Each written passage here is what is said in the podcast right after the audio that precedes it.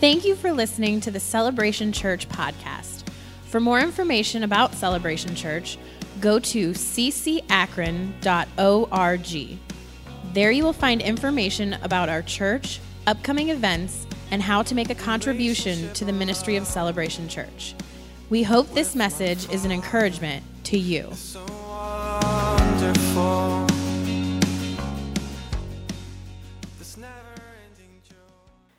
But we've been taking a look at we all want to be loved, Ta- talking about different. Last week I strived very hardly to preach. I, you know, when you're when you're a preacher, what do you do? You preach. what, do, what do preachers do? They preach. And so I, I was sick last week, and I'm like, this is it's my birthday, and it's Valentine's Day, and I am preaching. Heaven is a world of love. Even if I have to butcher it, I'm going to preach it. I'm going to do my best. And so last week, I apologize that you had to hear my raspy voice, and but there to engage, you know, we were talking about this in our men's small group, my men's small group this week, to think about the wonders of heaven.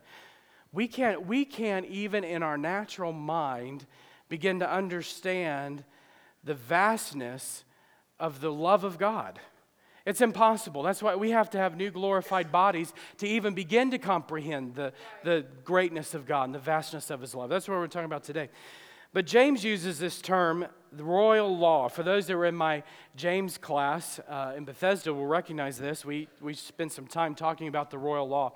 But the, the royal law is, is this Jesus said in Matthew 22 that you are to love what? Love the Lord your God. Okay, y'all kind of got the idea there. So love, it was kind of broken up, but y'all said it. Love the Lord your God with all your heart, soul, mind, strength. You love, your, love God with everything that you are. And the second, Jesus said, the second greatest commandment is like it. You are to love your neighbor as yourself. This is the royal law that James is talking about. This is, this is the royal law of God. Now, I'm going to take a look at in Ephesians the law of God this morning, but before we do, you know, a lot of times we view loving others and loving God kind of in this earthly context. In, in Broken Arrow, I think, I think I said the name right, Broken Arrow, Nebraska, there was a truck driver that came in, and I'm not one to usually tell stories, but this was kind of a funny story. So he comes into his, the truck driver comes into a late night truck driving place. Y'all ever been to one of those, you know, truck driver, truck stop places? They're probably not the greatest of character. I mean, you go, right? So, not the greatest of characters in there. I've been to one. Some, some of you will get that later when you get home. You'll, you'll compute what I just said there.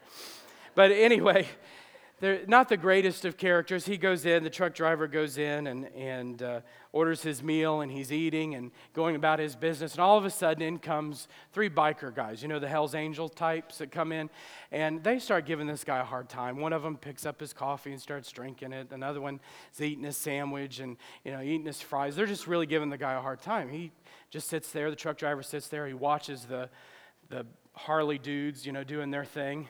Now, I don't know about you. I don't know if I would just sit there and take that. But he just sat there and watched him. And he gets up, he leaves his seat, he goes and he pays his bill and walks out the door and drives off into the night. And the Harley dudes are sitting around talking, man, that wasn't, he's not much of a man. I mean, he could have said something, done something. What kind of man is that? And the waitress is standing there overhearing their conversation and says, well, I don't know anything about him being a man or not, but I can tell you this he's not a truck driver. He just ran over three motorcycles on his way out of the parking lot. you know, that's sometimes how we view love, right? We just, I'll get even with you. let, let me deal with you. I'll show you my, my, my love. I'll deal with you. Sarah Edwards, many of you have heard us talk about Jonathan Edwards.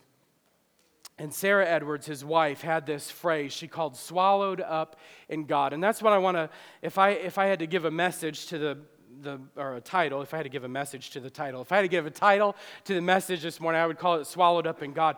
But this is what Sarah Edwards, she had this great encounter, and this is back in 1742. So you have to place the time frame here. In 1742, she had a, uh, her and her husband had a guest speaker come into their church in Northampton. Now, let me pause here. Some of you may not be aware of the history. Jonathan Edwards, Sarah Edwards were the pastors of, the, of the Northampton church in the 1700s where the Great Awakening took place. And so, this is this out of this church, the, the the new colonies, the eastern coast, was shaken by the power and the presence of God in, in an incredible way in the 1700s. It actually, uh, many people say that the most famous person during that time was a, was a man by the initials of GW. And it was not George Washington, it was a man by the name of George Whitefield. George Whitefield was the evangelist that was at Jonathan Edwards' church uh, during the time of the Great Awakening. And they, the two of them, pastored and traveled up and down the East Coast preaching revival. Sinners, you know, many of you are familiar with the message, Sinners in the Hands of an Angry God. Uh, and that's just, the, that's just a glimpse of the numerous messages that Jonathan Edwards have preached. If you've heard me preach or you've heard Heather preach, you've heard us preach Jonathan Edwards at some point. We, we use his, uh, his ministry, his studies, and all, all, the time. Incredible, incredible pastor, incredible preacher. And his wife, uh, in 1742, they have this guest speaker by the name of Mr. Buell. They have him come in and preach. And, and Sarah Edwards has an encounter with God that she was physically she was physically affected. She had not been physically affected to this point uh, by the Spirit of God. She was so physically affected by the Spirit of God in these meetings that Jonathan Edwards said to her, Sarah, you've got to write this down. You've got to write down, try to describe in words what happened to you. So she's, she's got a lengthy description. So I'm just giving you a snippet of that description where she tries to describe being swallowed up in God. if you could describe such a thing. At 3 o'clock in the afternoon, a lecture was preached by Mr. Buell. They're going to put this up for you. In the later part of the sermon, one or two appeared much moved, and after the blessing, when the people were going out, several others. To my mind, there was the clearest evidence that God was present in the congregation on the work of redeeming love, and in the clear view of this, I was all at once filled with such an intense admiration of the wonderful condescension and grace of God, and returning again to Northampton as I overwhelmed my soul and immediately took away my bodily strength. In other words, and you'll hear her say this multiple times, she was not able to stand up. She physically was incapacitated by the presence of God.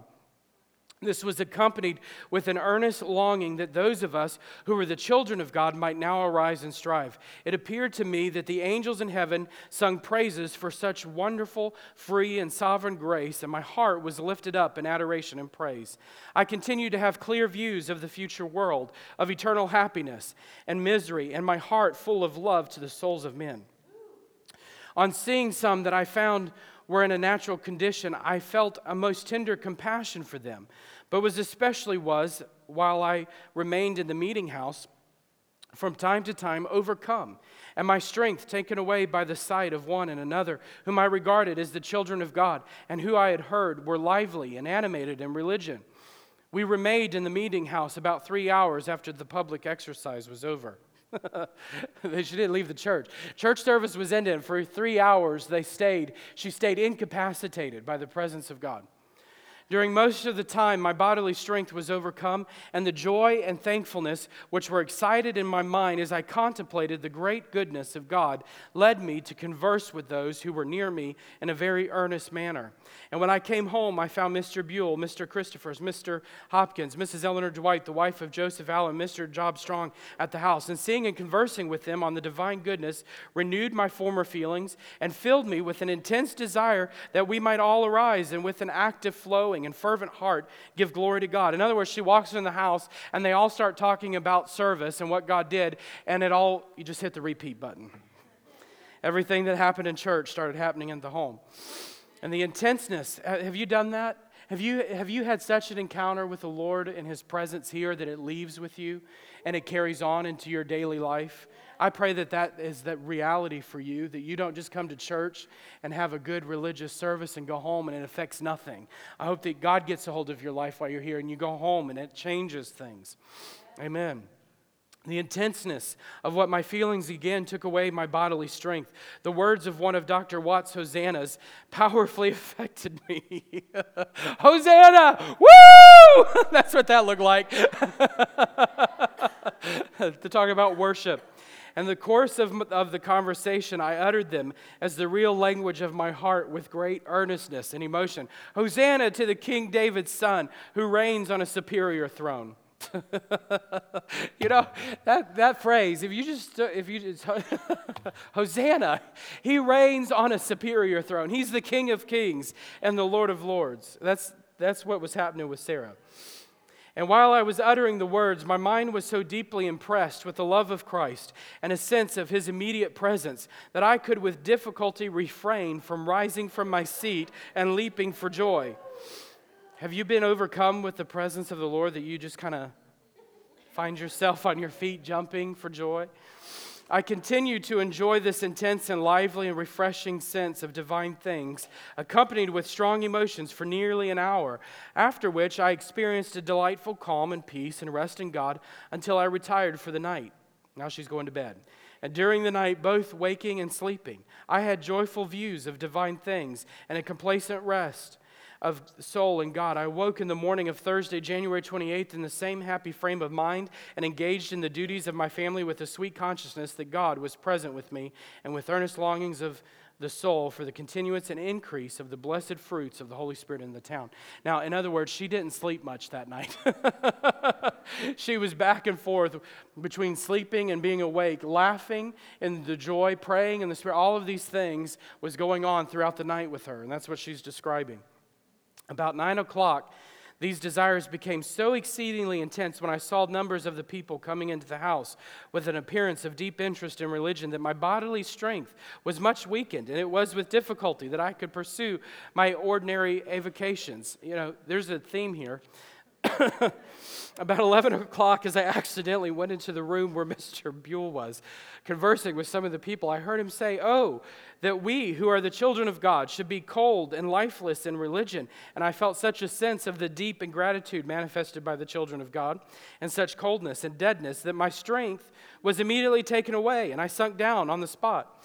And those who were near raised me and placed me in a chair. And from the fullness of my heart, I expressed to them in a very earnest manner the deep sense I had of the wonderful grace of Christ towards me, of the assurance I had of his of having saved me from hell, of my happiness running parallel with my eternity, of the duty of giving up all to God, and of the peace and joy inspired by an entire dependence on his mercy and grace. In other words, she walked into the room. They're all talking, the, the preacher's preaching, and they're all apathetic. They have cold hearts all written on their face. They have apathy written on their face. And immediately her heart is broken and grieved for the apathy in the room. And she falls to the floor. And the, the apathetic few put her in a chair and say, Tell us what's happening. And she begins to preach to them about their apathy and how God is touching her life. And Mr. Buell then read a melting hymn of Dr. Watts concerning the loveliness of Christ, the enjoyments and the employments of heaven, that I leaped unconsciously from my chair. I seemed to be drawn upward, soul and body, from the earth, earth towards heaven. And it appeared to me that I must naturally and necessarily ascend thither. These feelings continued while the hymn was reading and during the prayer of Mr. Christopher's, which followed. And after that prayer, Mr. Buell read two other hymns on the glories of heaven, which moved me so exceedingly and drew me so strongly heavenward that it seemed, as it were, to draw my body upwards. And I felt as if I must necessarily ascend thither. At length, my strength failed me, and I sunk down when they took me up and laid me on the bed, where I lay for a considerable time, faint with joy while contemplating the glories of the heavenly world. After I had lain a while, I felt more perfectly subdued and weaned from the world, and more fully resigned to God than I had ever been conscious of before. I felt an entire indifference to the opinions and the representations and conducts of mankind respecting me. In other words, I didn't care what they thought. I was lost in heaven. I was entirely swallowed up in God as my only portion, and His honor and glory was the object of my supreme desire and delight. what an experience! What, a, what an encounter! And that's where we find Paul in Ephesians chapter 3. Let's read from Ephesians chapter 3 and in verse 14. Uh, my prayer for you today is that you will be utterly and hopelessly swallowed up in God.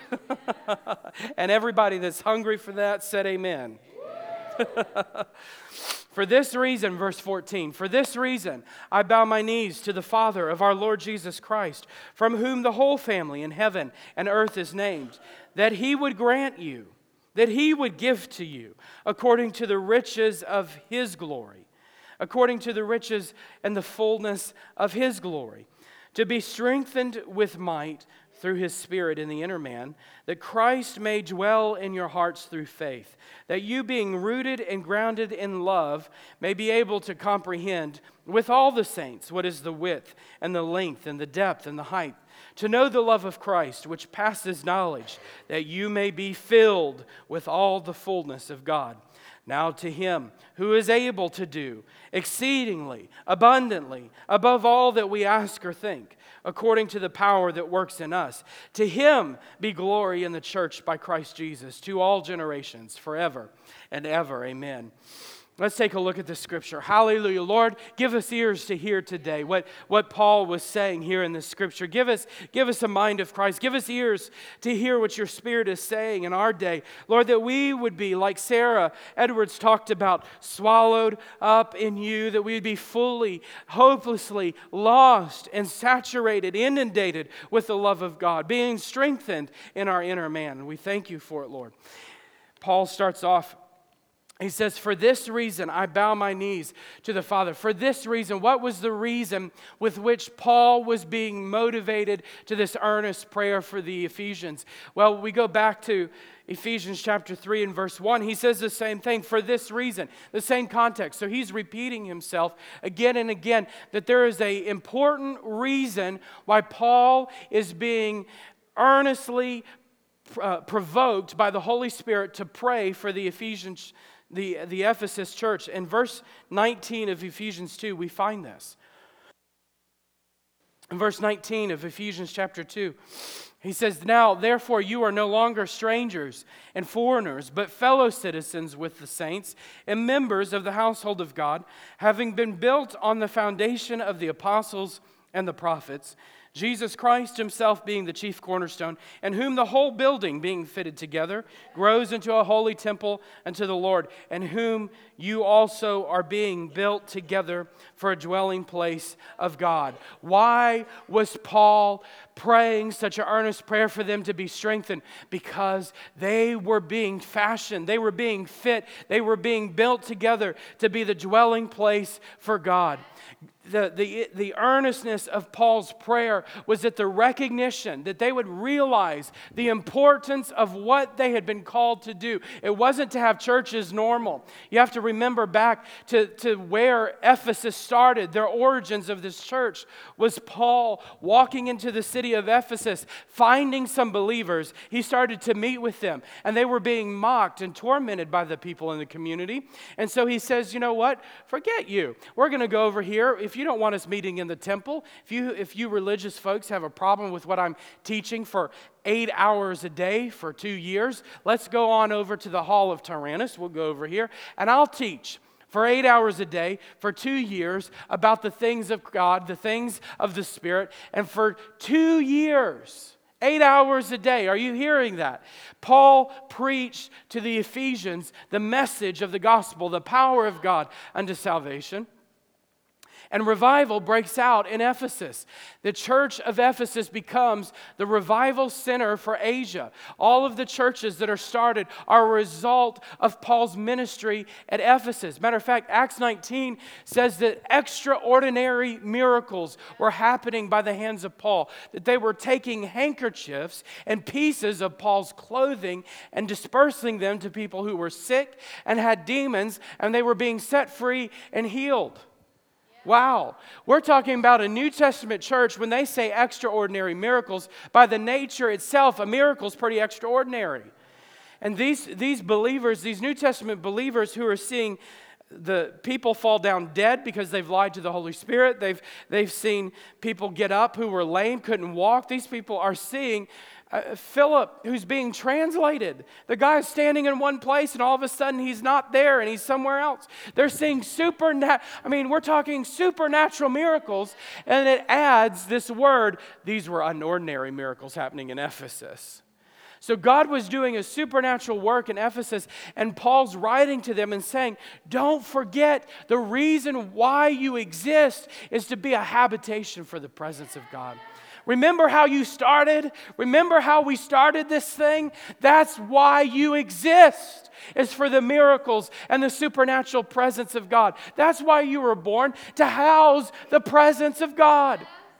For this reason, Paul says, I bow my knee. For this reason, I'm praying on your behalf. And I believe through the echoes of the ages, Paul's prayer is still ringing on your behalf today. He's still saying, those words still echo through the, through the times of history. God, may they know why they exist. It's not to be a religious church with good, good things happening. They're to be a house for the presence of God. May that be our passion. May that be what drives us, that we are a habitation for the presence of God. He says, I bow on my knees. he says, I'm, I, this reason I'm bowing, that the words there, bow on my knees, is that he's praying. He's making earnest intercession for you and I. Reminds me of the words in James where James said, the earnest the effectual prayer of a righteous man avails much. It makes much power available. I don't imagine that Paul's prayer was, Now I lay me down to sleep. I pray the Lord, the Ephesians, to keep I would imagine that Paul's prayer was something along the lines Oh God, may they recognize the purpose and the DNA that you've placed on the inside of them. God, may they recognize that you've called them out of darkness into the marvelous light to proclaim the excellencies of you who've called them. Lord, I pray that they would get a reality check, Lord, of why they're formed, why they're fashioned, why they exist, why you've placed your hand on them, that they've become a habitation of the Lord, that become a dwelling place for God. Like David said, one thing have they desired, and I prophesy over them, one thing they shall desire, and that will they seek after, that they would dwell in the house of God all the days of their life. That's what Paul's prayer probably was. Lord, give them a reality check. Let them see why they exist, that they have become the habitation of God. I have a feeling that Paul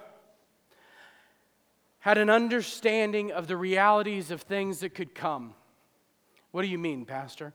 If you have your Bibles, go over to Revelation with me. In Revelation chapter 2,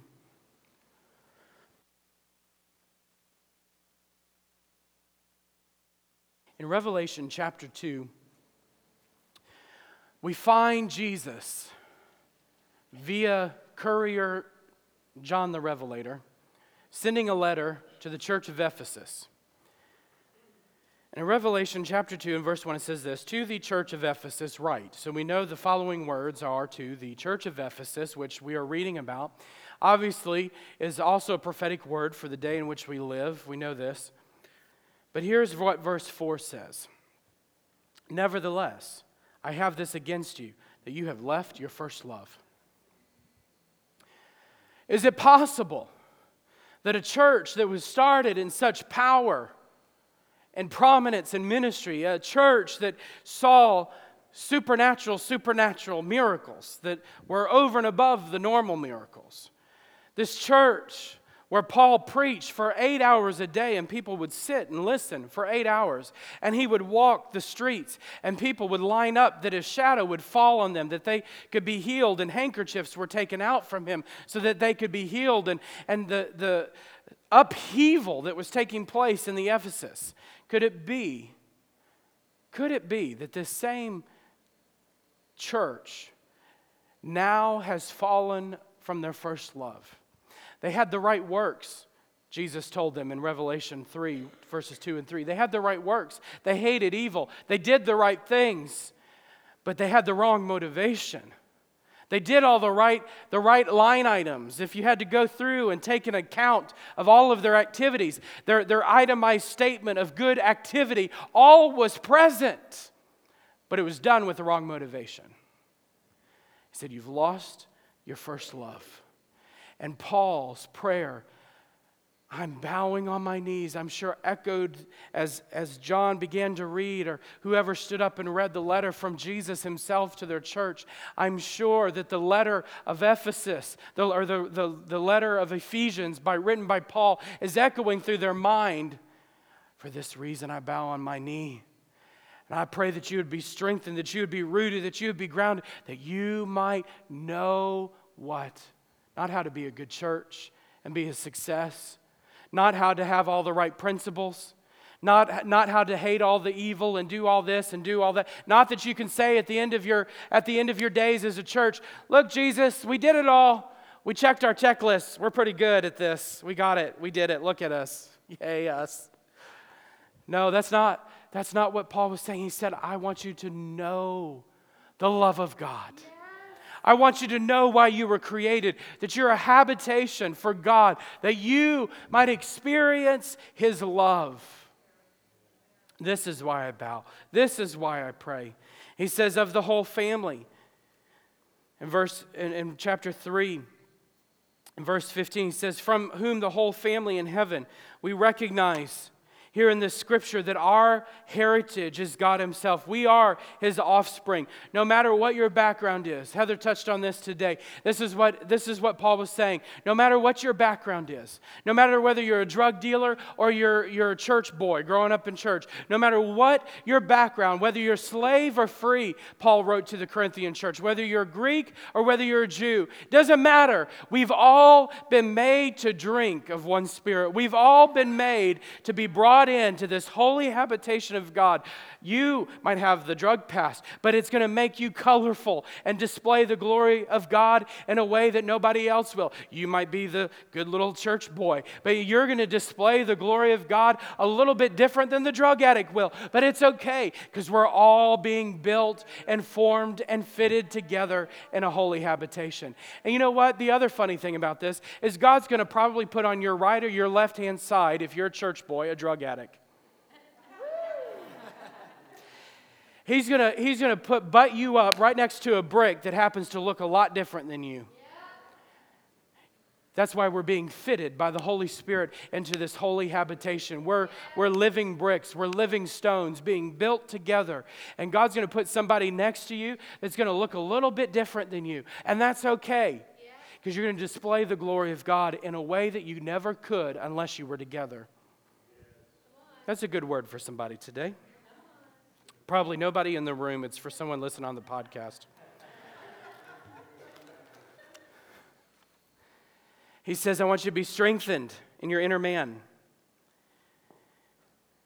He says, Who in the whole family being named, that you would that he would grant you according to the riches of his glory to be strengthened with might in the Spirit, in your inner man. Notice our inner man is receiving the strengthening. The Holy Spirit is coming. He's imparting to us supernatural strength. He's placing within you and I the dunamis, the power, the strength to, to accomplish what God has set in our path to become. In other words, you're going to become a habitation for the Lord. Guess what I'm going to do? I'm going to give you dunamis. I'm going to baptize you. I'm going to immerse you in the fullness of the Spirit. Let me say this the one who makes room room for the Holy Spirit, the Holy Spirit makes room for Jesus. When you begin to yield and live in a conscious awareness and dependence upon the Holy Spirit, He begins to make room for Jesus in your life. As a believer, He begins to remove self and sin and the depravity of this world out of your life so that Jesus can be a little bit more at home living on the inside of you. You got to get your house in order, in other words. If you're going to be a holy habitation for God, the things in your life have to have room for Jesus to dwell. If you want God living in your home, you got to make room for Him.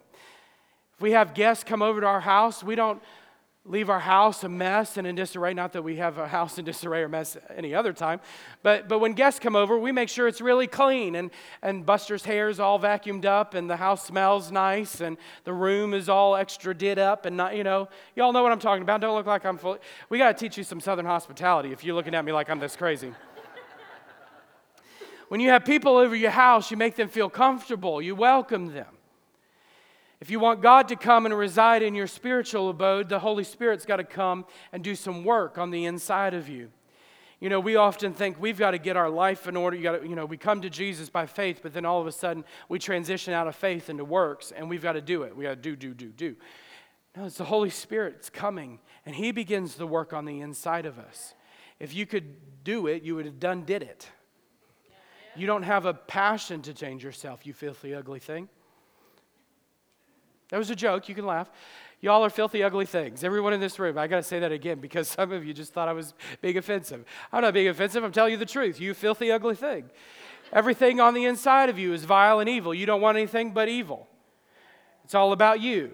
This world revolves around you. You want everybody to bow at your feet. We know how you are. If the truth be told, we know you want everybody to bow at your feet and do what you want them to do. We know that. That's, that's our evil carnal nature. But the Holy Spirit comes and He begins to change us and transform us. That's why we preach and teach repetitively. Yield. Yield to the Holy Spirit. Allow, stop fighting. You're not, you know, when you come to the altar and receive prayer, this is a great example Brandon touched on. It, you know, it's not how long you can stand up. How long can I resist the Holy Ghost? I'm, you are not going to touch me today, Holy Spirit. That's really the attitude we come with sometimes. You're not going to do it. You're not going to do it. You're not going to do it. And then some crazy preacher comes and just walks by. Oh, thank you, Lord. and you end up on the floor. God, it's not how long we can resist, it's how quickly we can get in. How quickly can I yield? How quickly can I yield to God? Wuest says this. He said, The trust here is not a trust in the Lord Jesus as Savior, but having believed on Him as Savior, the saint is now able to believe on Him as the one who fills with the Holy Spirit. Amen. So, this is the truth here that, that Paul's teaching us that we are to be strengthened on the inner man. That why? Why are we to be strengthened? That Christ may dwell in our hearts through faith. There is a purpose of why you and I are being strengthened. It's the Holy Spirit making room for Christ in our life. Then he goes on to say, this word, it's a horrible translation in verse 18. He says that you may be able to comprehend with all the saints. That's a bad, I, I, you know, I've been Lester gave me a hard time because one time I said in church, that's a bad translation, and he had to go home and study it and make sure I wasn't telling him a fib. I, am not, I, I would say you need to do that regularly. I'm not telling you fibs, but go home and study for yourself. But, I, and I likewise, I'm not telling you a fib when I say this. The word comprehend in our English language in order to say what Paul's saying here, we'd have to add a sentence and it wouldn't sound right. This is what the word comprehend means it's a compound word, katalambano and it means to lay hold of as to make one's own, to take possession of. And so, what Paul is saying here is, I want you to lay hold of the love of God. I want you to take possession of it. I want you to make it your own. I want you, if we had a word in the English, it would be apprehend. I don't want you just to comprehend something, I want you to apprehend it. I want you to take hold of it for yourself. You see, it's possible that you and I can have an understanding about principles, but we lack an experience about reality reality. We can understand that God is love, but we lack experience in knowing that love intimately. And so, what Paul's saying is, I don't want you just to know, have head knowledge. I want you to experience it for yourself. Matter of fact, he goes on to say, with this word comprehend, may be able to comprehend with all the saints what is the width, length, depth, and that you would know, verse 19, that you would know the love of God. He's reiterating himself. It's a different word. He's reiterating the thought. The word know is the word ginosko.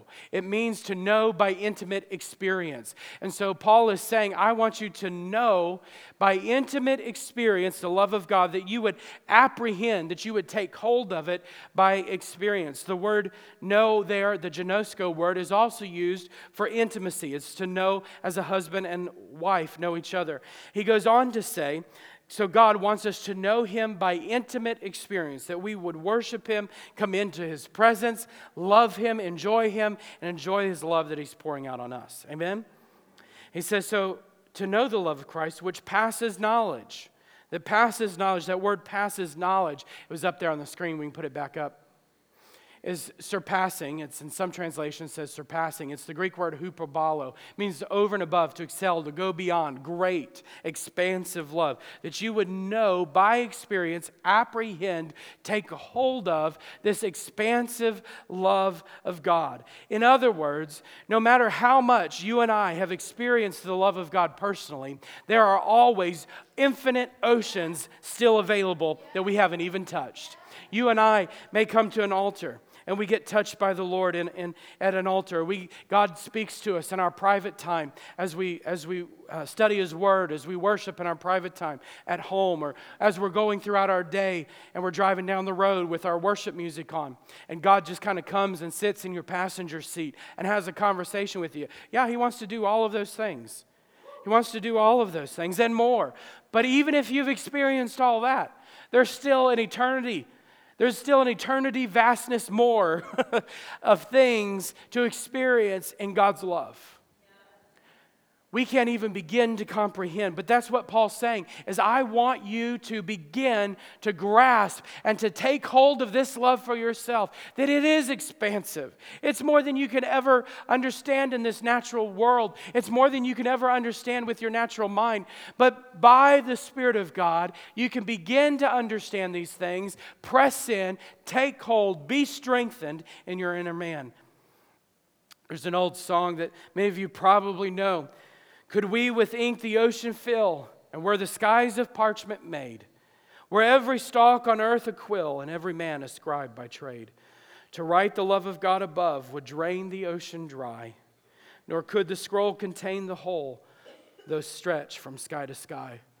The love of God, how rich and pure, how measureless and strong it shall forevermore endure, the saints and angels' song. Yes, this to begin to touch, begin to grasp, to begin to describe, begin to experience this love, this tangible love of God. And then he says these words It's okay, you'll, you'll be fine. Lunch, uh, Bob Evans will be waiting, I promise. I haven't made a Bob Evans joke in a while, so I had to throw that in.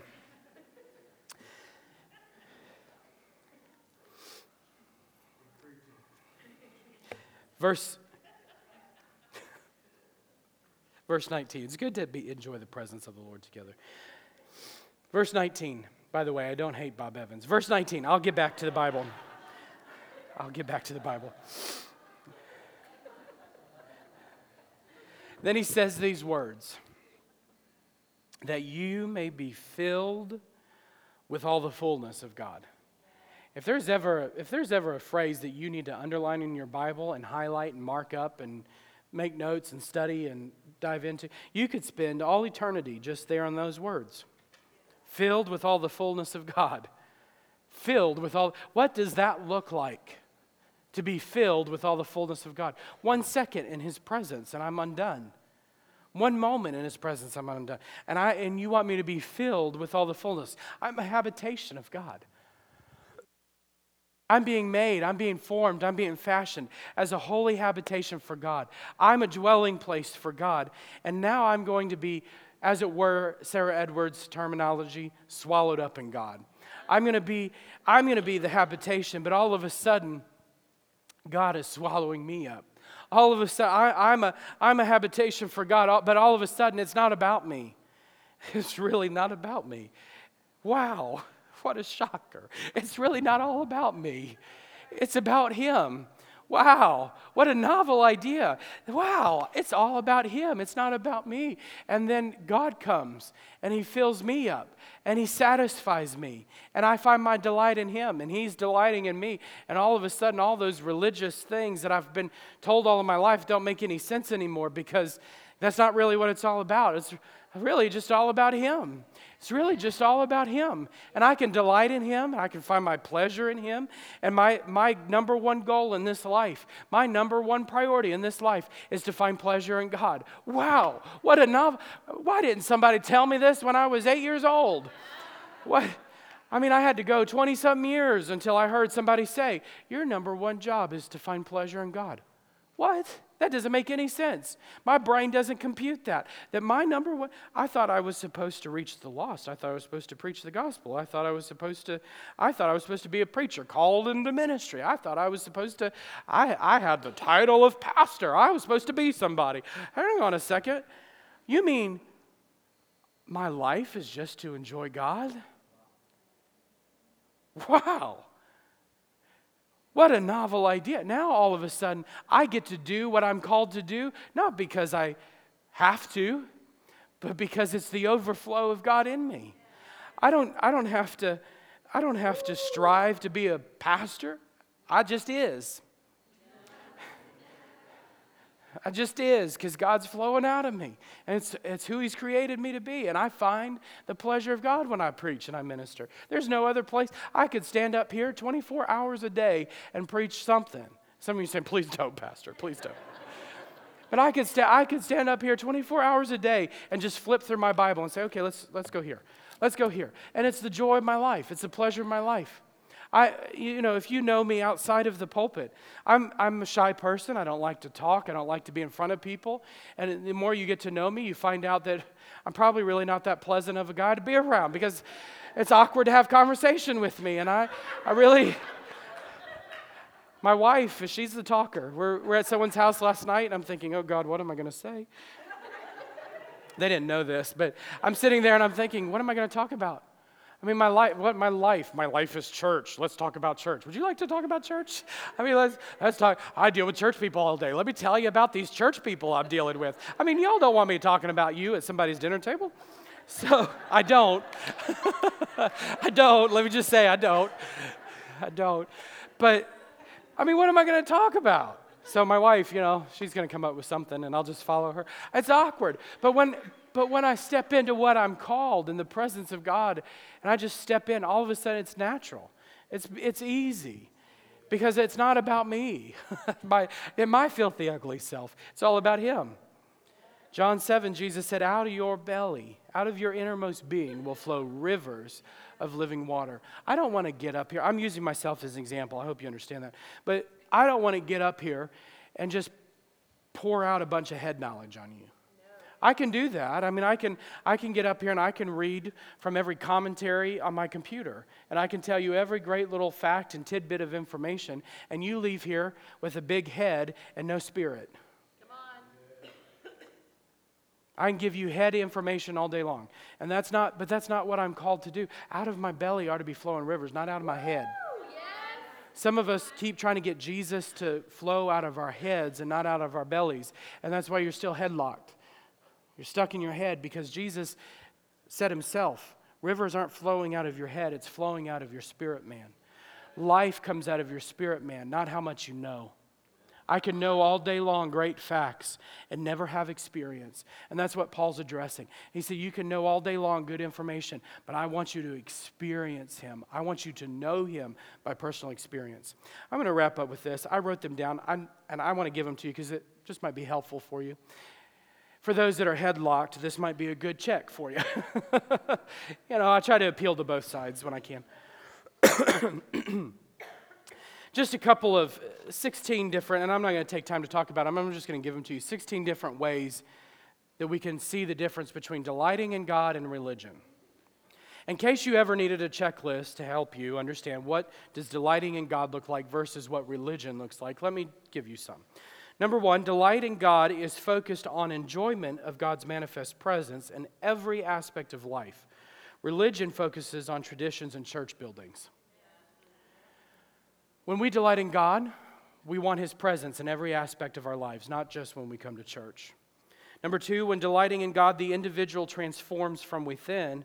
Religion focuses on outward rituals. Well, if you take communion this number of times a day and this you pray this many and do this and you got it. Not that there's anything wrong with those things, but we make a ritual out of it. Well, when we sing this song, oh Jesus. when we sing this song, I'm not talking about any particular song. I'm just talking, I mean, millennials can do this too. I mean, this is it's just any. When we sing this song, let me just say, I've dealt with this with millennials a lot, and young. When you say millennials, I'm talking about young adult and youth culture, because they think they have an experience at camp with God singing a certain song, so they come back to their church and think they have to sing and dance a certain way for God to touch them. Hey, all of us do that. So if we think we got to sing a certain song a certain way and then God's going to move, that's religion. I don't want God to touch me like He did yesterday. I want to know God somehow different today. I want to see Him in a different way today. Yeah, there's powerful words and powerful meanings, and I love them all. And, they're, and they're, they're the foundation. Every one of those encounters with God. I talked about oceans this morning. It's a foundational song for me. It's a moment in time, it's a mark in history in my life. And I thank God for that. But I don't camp out there. I thank God for that moment where God spoke to me singing Oceans. I thank God for the moment where God spoke to me saying, Come unto Jesus. Or, This is the day. This is, you know, I thank God for all of those moments. But I don't camp out there. I say, God, I want more. There's more to you to discover. Don't leave. I didn't mean to offend you.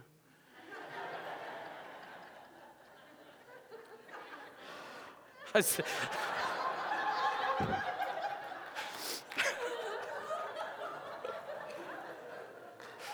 For those listening on the podcast, you just got to be in church.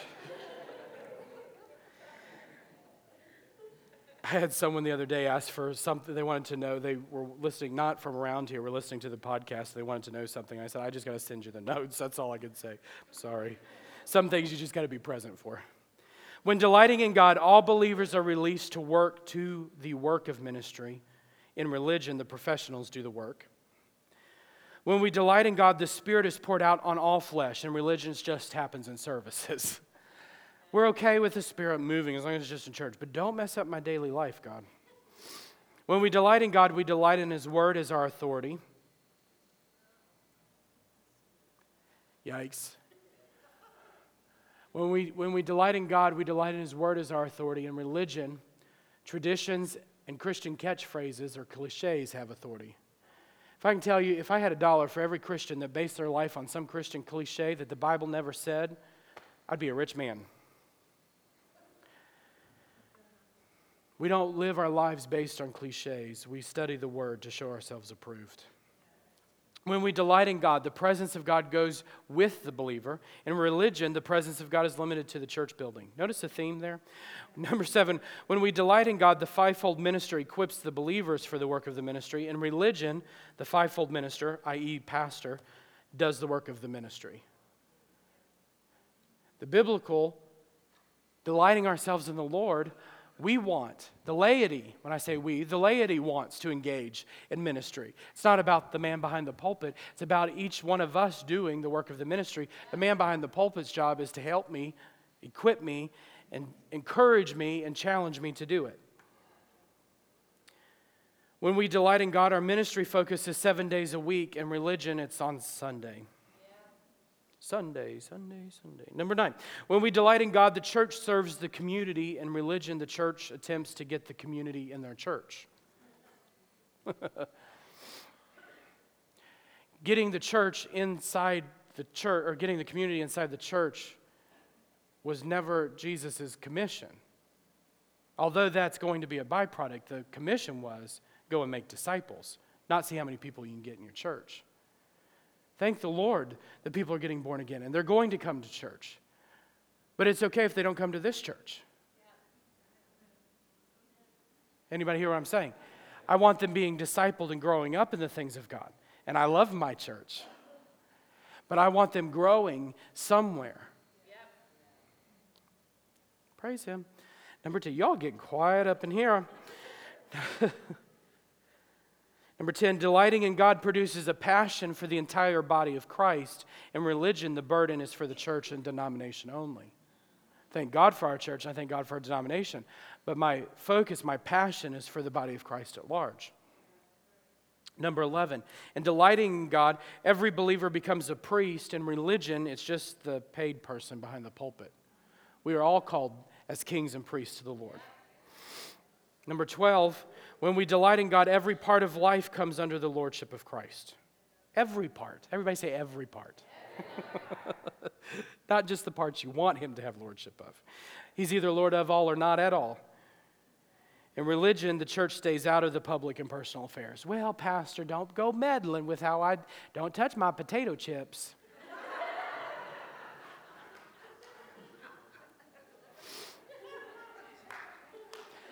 My job, or your Bob Evans, my job's to equip you. Will your body sustain you to what you're called to? Or is your potato chips causing you to end early life or end up in the hospital? I'm not meddling, I'm just telling you truth. Oh, I'm called to preach, Pastor. Great. Get off the couch and do something. I'm called to pastor. I'm called to lead a small group, bless God. Well, then start one. Okay. Now you got it. I'm just speaking the truth in love this morning. I'm not going to mess with your personal affairs anymore. Delighting in God. we recognize that Jesus is the King of Kings. In religion, he's just a symbolic leader. Oh, yeah, I love Jesus, but I only worship him on Sundays. I live like the devil during the week. I'm okay with that. That's religion. Number 14, when we delight in God, we become the salt of the earth. In religion, the believer is the salt of the church. Our emphasis of ministry is what takes place within these four walls. When you're religious, that's it. When you're delighting in God, all of a sudden you realize I'm surrounded by people who need compassion, who need the love of God, who need the encounter, who need the experience that I've had. And you begin to pour out. Number 15, when we delight in God, we desire to see the earth impacted by the knowledge of the glory of God. In religion, the focus is on propagating the traditions of the church. In religion, we want to advance our church, our church name, our church emphasis, our church vision, our church, our church, our church. But when you begin to delight in God, it's about propagating His message, to see the glory of the Lord cover the earth, to see the knowledge of the glory of God touch and change lives. Number 16, when we delight in God, culture is affected. I want you to catch this. This to me is huge. This is the church very few times in history have we seen the reality of this point. Number 16, when we delight in God, culture is affected, religion disengages from culture. What I mean by that is this when what we do most of the times in church, when we see someone that looks a little different than us, we disengage. Well, that's not that's not godly. But if you take a look at the New Testament church, they didn't ignore culture. They didn't disengage from culture. They affected culture. Matter of fact, the church created the culture. It was said of them, these people that turn the world upside down have come here also. Yikes. Now, I'm not tooting our horn in this, but, but we've seen quite a stirring in Akron since we've been here. we've, we've, uh, if, I've, if I've been told once, I've been told a hundred times, you know, people are talking about you. Let them talk. it won't be the first time, won't be the last time. Yes, we believe in the fullness of the gospel. Yes, I believe in the New Testament church. No, I am not ashamed of it. No, I will not stop preaching it. I'm so sorry. I believe, I believe, I believe what Paul said in Ephesians. And this is how he wrapped it up. This is how he wrapped it up. This is pretty powerful. Now to him, now to him who is able. Not only does he have the power to do so, he's fully willing to do so. Now to him who is able to do beyond all things, super abundantly beyond, and over and above those things. That's, you know, Paul puts, we saw that earlier. Paul uses redundance here to describe what God wants to do. He doesn't want to just do something, He wants to go beyond what we can ever ask. He wants to go beyond what we could ever think of. He wants to go beyond what we can ever imagine. Not because of us, but because He's putting on display His glory for the world to see. He's putting on, why? Because He knows one touch, people just come in and one encounter with His glory, it'll change everything. In proportion, I love this, how Paul words this, in proportion to the measure of power which is operating in us. That then begets the question how much power is operating in you? You see, you can't make the power of God operate in you. I can't make, you know, people ask me, how do you, how do you make people fall? I give them a good push. That's how I make them fall. You know, how do, how do you make people who are sick get healed? How do you, how do, you do that? Give me the formula. I'm like, are you the seven sons of Sceva? What's up with that? You can't buy this. You know, that's, that's what their problem was. Tell us. We want to buy this power. We want, you know, we, we will do this. And then they go out and the, the devils jump all over them and beat them up pretty good. I can't make this happen. You can't make this atmosphere happen. You can't make the things of God happen. But what you can do is by prayer, learn how to yield. Lord, teach me how to yield just a little bit more. Lord, show me, help me yield to your presence just a little bit more. Lord, I, I want to be led by the Spirit, not directed by my carnal nature. Help me, Lord. And you just find yourself yielding to God, yielding a little bit deeper, going a little bit closer to Him. And then all of a sudden, you see things change. Then all of a sudden, you're out and about in your normal life, and the Lord speaks to you and says, You see that person over there? I want you to go speak to them. You're like, uh, maybe next time? And the Lord says, Nope, right now, and I want you to tell them that no matter what's going on in their home, I still love them and I have a purpose for their life. Uh, God, I don't know what's going on in their home, so I can't tell them that information. Just go tell them. And then all of a sudden, you engage with what God's doing. You yield and you engage with what God's doing instead of what you're doing, you ugly thing. You engage with what God's doing. All of a sudden, the presence of God comes on the scene and people's lives are touched and changed. It's really that simple.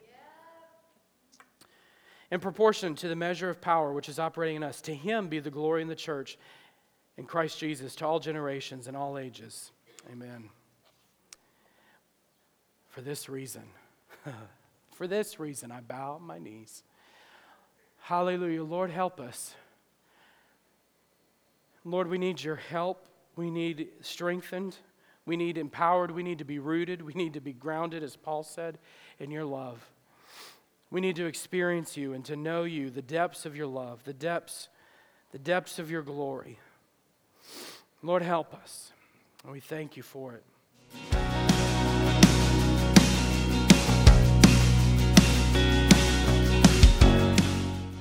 Thank you for joining the Celebration Podcast. For more information, visit ccakron.org or call us at 330 762 7458. You can also download the Celebration app from iTunes or the Android store. with my father is so all